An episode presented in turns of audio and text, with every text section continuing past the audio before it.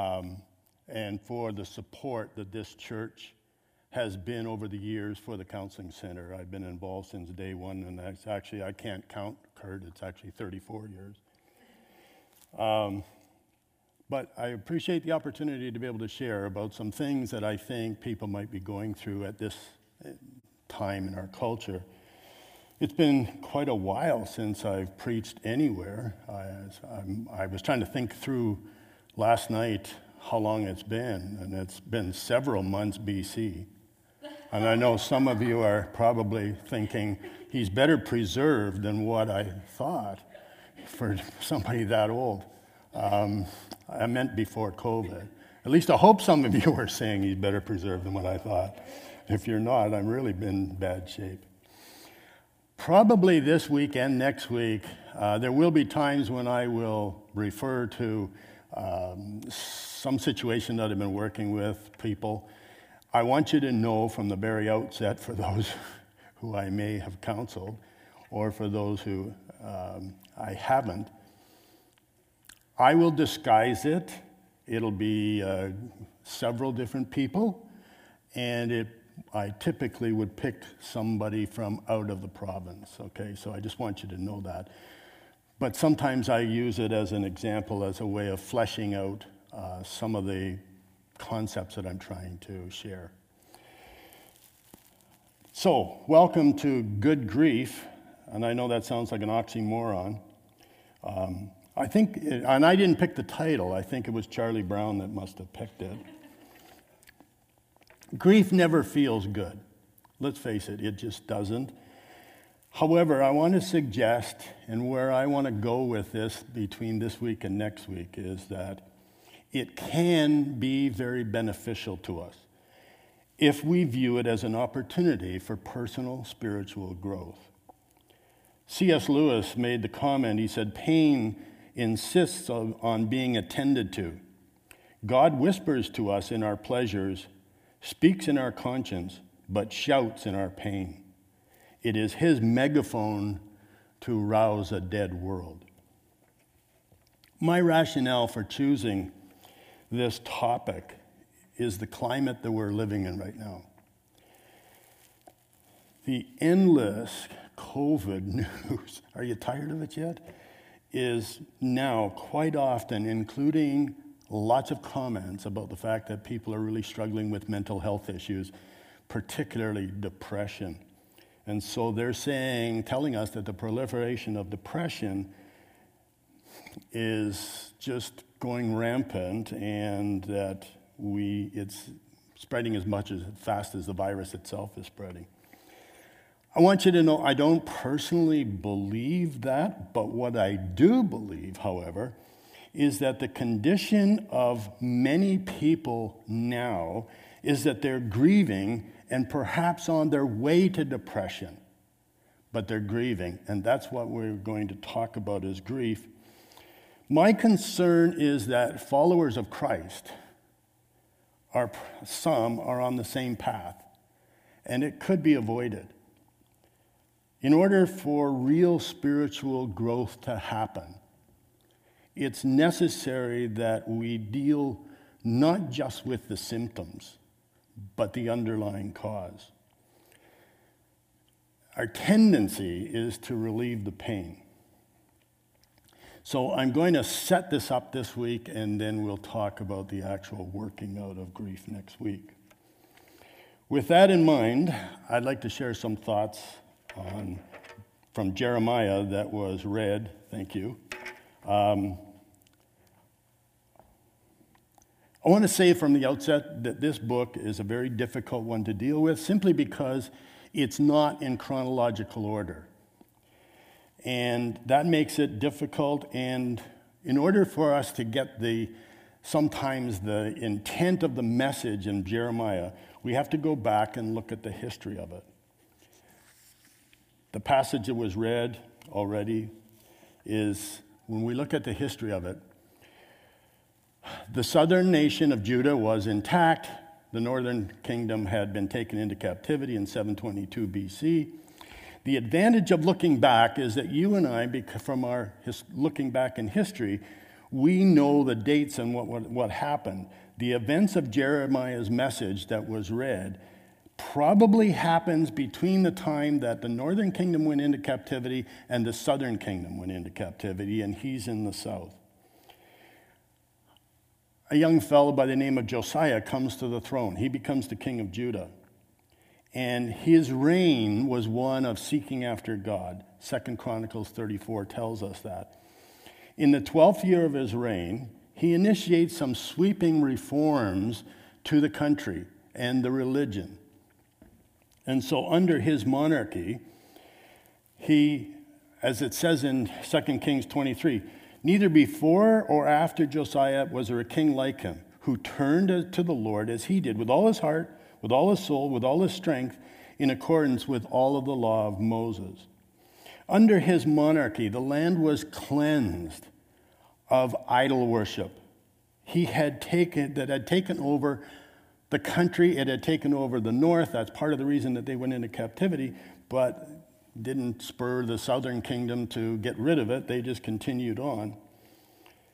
So, the exact chronology of how it unfolded, we're not sure. However, the initial purging of the land involved eliminating access to all of the foreign gods that were being worshiped in Judah, including divination, magic, some had even swept, had crept into the temple itself. The reforms involved his, that, he, that Josiah instituted included the destruction of the physical representations of the gods, the places of worship, and also included the people that were involved in it. For example, it included the execution of priests as well as male and female prostitutes that were part of that system of worship. Though there had been purges of the land in the past, and pretty fairly good ones, none were as complete as what this one was. And part of the reason is that Josiah sent people into the northern kingdom and did some purging there as well, because Assyria was, who was holding them in captivity, was becoming weaker. And so it was the most extensive, the most complete that had ever taken place.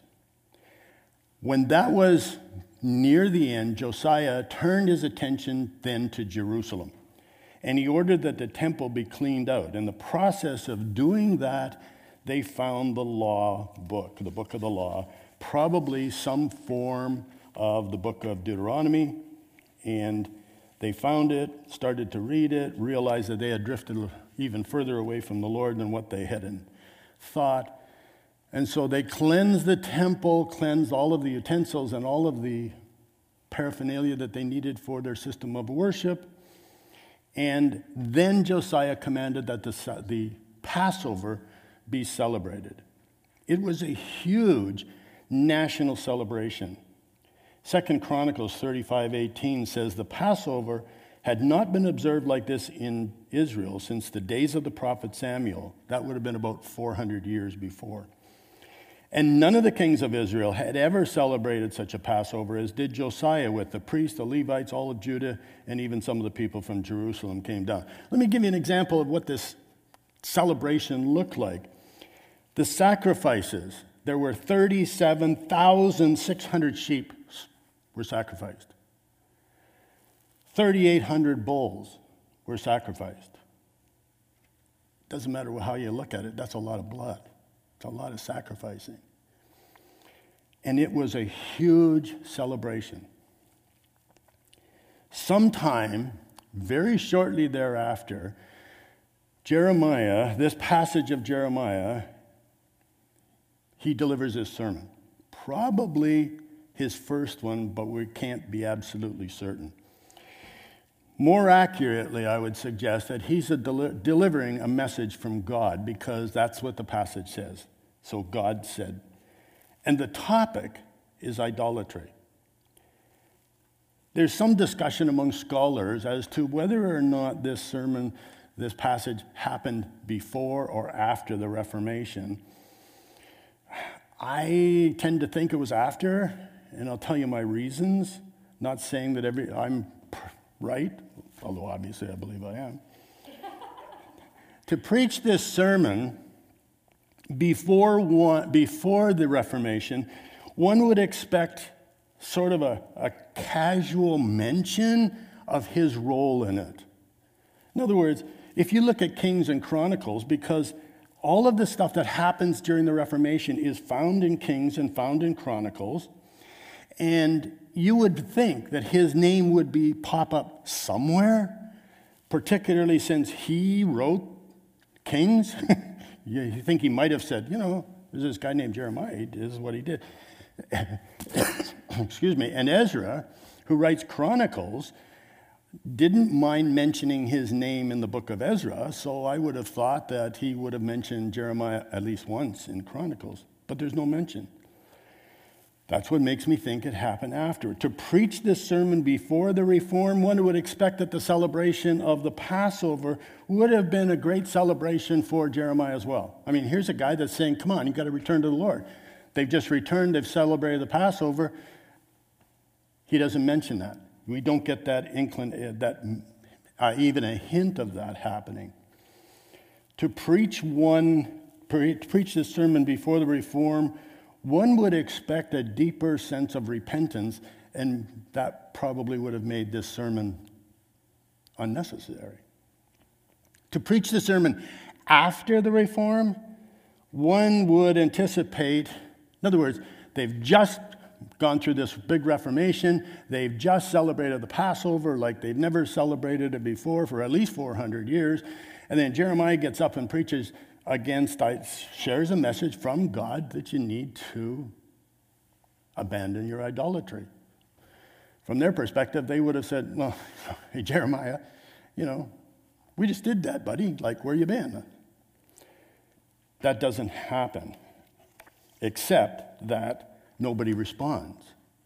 Nobody responds positively to him. And one of the things that Jeremiah is known, if you talk to anybody who's read any books about Jeremiah at all, he's always referred to as the weeping prophet. Can you imagine preaching a sermon like we just heard and nobody responds and God's told him to tell, look, Jeremiah, this is what I want you to say? Yeah, I, I suspect that would make him a little sad. One would anticipate the reaction of the people as being, um, you know, what do you think? We just we just did. This is exactly what happened. And so, in fact, no other, if you read through the book of Jeremiah, if you've ever read it, and I would encourage you to do it because I'm not sure that there's any other prophet, I don't think any other prophet, any other writer of scripture is as candid about his struggles with following the Lord. I really don't. He, he talks, I mean, he says some of the things that I would go, mm, you know, he calls God a deceptive stream.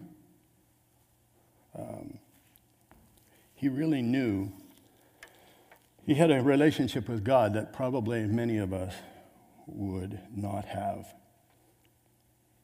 God is bringing a lawsuit here. That's the terminology in the Hebrew. It's to contend or bring a lawsuit against, but it's against my people. His introduction invites the listener to look around. He says, Take a look. Go from west to east. That's the Cyprus and Kedar. I mean, he says, Have you ever seen anything like this where a nation has changed gods? I mean, the reality of life is that in the ancient Near East at that time, nations didn't change gods. There was an infiltration of foreign gods, perhaps, into their culture. And many gods, many nations would add these gods to their vast array of gods that they already had. And sometimes they would change the name of the god because it fit into their culture better. But the concept of a nation actually exchanging its gods for another foreign god is a foreign, it's really a foreign idea in ancient Near East. So when God makes this statement, it's pretty radical. His, he's, he's talking about idolatry. And he uses a word picture. In other words, he uses a physical example to explain a spiritual reality. He, he gives us the, the example he uses is water. The picture is brilliant because water is an absolute necessity for physical existence, for physical life. Everywhere in the world, and it's timeless. We still need it. You see, in Scripture, God talks about thirst a lot.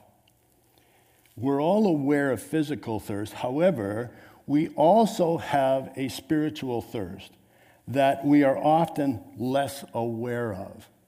And God appeals to us on the basis of that thirst. We've all heard the analogy of the empty hole in our soul, that thirst, that hunger for God. Just a couple of verses. Isaiah chapter 55, verse 1 Ho, everyone who thirsts, come to the waters, and you who have no money, come, buy and eat. Come, buy wine and milk without money and without cost. He says, If you're thirsty, come to me. He doesn't prove we're thirsty because he knows we are, and some of us actually begin to get in touch with that at some point in our life.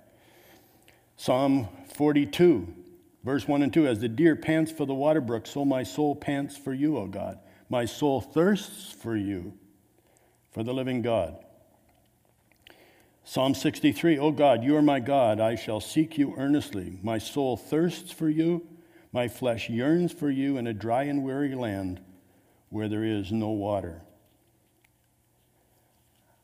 I love the verse in John chapter 7, verse 37. Jesus, um, in the last day of the Feast of Tabernacles, for six, for, the, for, for all of the days before that, it's like seven, eight days long, they bring in a water offering, a big jugs of water, and they pour it out as an offering to God, thanking Him for the way that He provided for their physical thirst during the uh, Exodus. On the last day, they don't bring one in. That's when Jesus gets up and with a loud voice, he says, and I'll read the verse. Now, on the last day, the great day of the feast, Jesus stood and cried out, saying, if anyone's thirsty, let him come to me and drink. Really? You don't have any water. He's the water. That's what he's getting at. He offers himself as a water of life. If you've ever been to Israel, you'll know that water management in Israel is a big deal. They're really, really good at it but the land in many areas is fairly arid, but you give it a little bit of water, it'll grow like in almost anything you want. And so God uh, says that there are options to satisfy your thirst. There's one fountain and lots of cisterns. Now, cisterns were dug out of the hillside. They would dig out a dugout, uh, to use Saskatchewan terminology, and they would line the inside of it with lime glop that was like a plaster. And then they would direct water into that and then channel it off when they needed it for crops or for their flocks. The question really is that God is challenging his people with is where do you choose to satisfy your life? On what are you dependent for life? And the word life in Scripture, throughout Scripture, from one end to the other, can be used for physical life, but it also can be used for soul life. And what I mean by that is where it can refer to value, worth, importance, identity, or self esteem. When Christ offers himself as life, He's offering us life for eternity, but He's also offering us life for the present. So He makes a comparison. In other words, He says there are options, I admit that, but there's the Lord or their cisterns. They both have water and they both will sustain physical life. But the Lord identifies himself as the, the fountain or the spring as compared to the cisterns. This is living clean water, fresh water. This is still stagnant, stagnant and perhaps even polluted. you know, animals sometimes will drink out of it. One fountain, lots of cisterns. Fountain is God created, cisterns are man made. No control over the placement of the fountain, that's God's choice. But I do have choice over the cisterns that I, and the location and the size of the cisterns that I drink, satisfy my thirst at. He's totally dependable. These let you down. When the heat's on, lots of times these are empty. You see, this, the historical setting is what I think makes this passage of Scripture so alive, so important, so vital for all of us to hear. It's confusing, especially to us as hearers today and even at that point, because it seems like they had returned to the Lord. They had done everything that it would appear was necessary to return to the Lord. However, the return was only behavioral. That's the problem. They did everything right, but they, they didn't, they didn't, it wasn't heartfelt. Is it possible for you or I to be in the same boat? Could I, my relationship with the Lord, could it deteriorate into something that is only behavioral? I'm always amazed at how Jesus talked to people. I'm fascinated with it. He always went to the root issue. He always went down below the surface. He always went to this issue that I'm talking about. Let me give you exa- some examples. Just this isn't going to be in, in detail, but in Luke chapter 10, Martha and Mary invite him to their house, you know, and he's kind of a package deal. The disciples come with him. But Martha's busy setting the table, getting the meal ready, and Mary's sitting at his feet listening to him. Martha gets her knickers in a knot.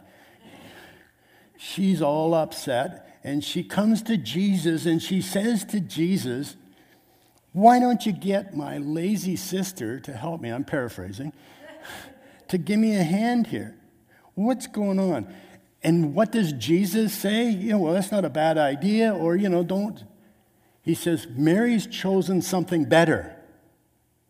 Where was she getting, let's just be critical now. Where was she getting her sense of value and worth?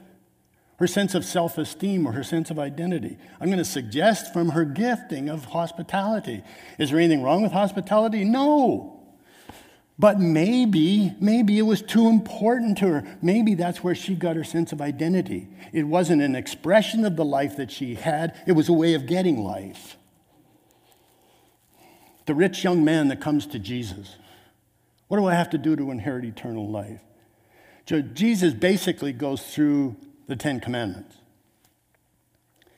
And at each interval, the guy says, Well, I've done that.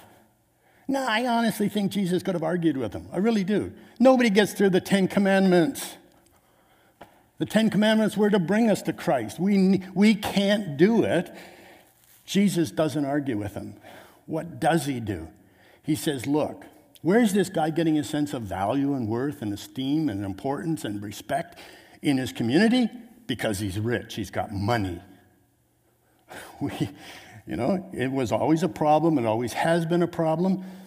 You read other passages of Scripture, don't pay attention just to, the, to these people because they got lots of money. Look at money can generate respect and admiration. I mean, we actually think people with money are always nicer people. Not necessarily. They might be. John chapter 5. Jesus says to the Pharisees, You search and study the scriptures diligently, diligently because you think that in them you have eternal life. It's these that testify about me, and you are unwilling to come to me that you may have life. In other words, I can have lots of education, lots of knowledge of the scriptures, know the Bible inside out and backwards, and still feel more secure in that knowledge than I am in my relationship with Him. When I first started to look at this, I don't know how long ago, it was a long time ago. Probably 30 years, close to it. I was preaching one day, not unlike, you know, it was a smaller church than this, but I'm preaching one day. And I looked out and I could, you, you know, I, I could see more than their eyes. I feel like I'm preaching to a bunch of bandits here. And people, you know, they had that glazed look. If you've ever spoken to people, or, you know, and they glaze over and you go on. And I could feel, literally, as I tuned into myself, I could feel my sense of value and worth and self esteem as a man draining out onto the platform. You know what I did? I cracked a joke, and everybody laughed. And my sense of value and worth and self esteem increased. Where was I getting my sense of value and worth and self esteem from? From, my, from people who responded to me cracking a joke. I did it because it's easy for me to do. You see, there's nothing wrong with humor in a, in a sermon or a speech or anything else. I'm not saying that. It's good. But it depends on why I do it. And I didn't need the Lord at that moment in time. All I needed was a good sense of humor. Is that making sense? You see, that's what Jesus is getting, or God's getting at here in Jeremiah chapter 2. The issue is where, what, to what do we look for our sense of value and worth and self esteem? Do we look to Him, or do we look to all of the cisterns that our society offers? And I'm going to, I don't think, I'm, I'm almost certain there is nobody that drinks at the fountain of living waters exclusively all the time. I don't. And the reason I say that is because when I'm drinking at the fountain of living waters exclusively, all the time, I'm going to be perfect. And I ain't there yet. And I'm not going to be there until I see him face to face. So is it just for those people way back in Jeremiah's time? No, I think it's for us, and I think it's for everyone, not just those who don't know the Lord.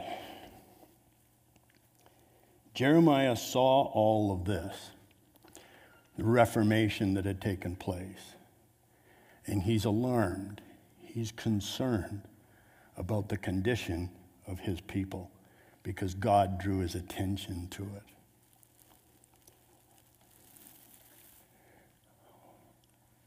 This is going to tie into what I want to talk about next week. It's almost too much to do in one week, and so I split it up. But I would encourage you, if you're planning on, if you're planning on watching next week, or you've had enough, take a look. Ask the Lord. Have, some, have a coffee with the Lord this week and ask Him, where am I satisfying my thirst that's inappropriate? There's nothing wrong with it. There's nothing wrong with it any more than there's something wrong with celebrating the Passover or using humor in a, in a sermon. I'm not saying that. What I'm saying is, I'm dependent on that. I'm looking to something else other than Christ. And He's a jealous God he doesn't want, he wants us to be radically, totally, absolutely dependent on him. Because it's going to make a difference if I'm dependent on him in terms of how I manage and handle life. So I would encourage you to do that. If you are not a believer and you happen to be watching the stream of this, What do cisterns look like? They probably look like a bucket list. If I do this, this, this, this, and this, then I'm going to feel good about me. I remember my parents came to Christ about a year and a half, two years before me. Excuse me. And, and I was talking to them at one point, hadn't made my commitment yet. And they said, What, you know, what you need is Jesus. And I'm going, You don't think so? I got, I'm, I'm, I'm, I go, I got something to do on Sunday morning. I go cycling. What I didn't get was that I was looking for life in all the wrong places. And some people out there who don't know the Lord, that's what you're doing. And you look to those things when, when you want to feel better about yourself, when you want to relieve pain, that's what you go to as opposed to going to Him. For those of you who do know the Lord, which is probably the vast majority, I'd say ask the Lord. He knows what cisterns you've been drinking at.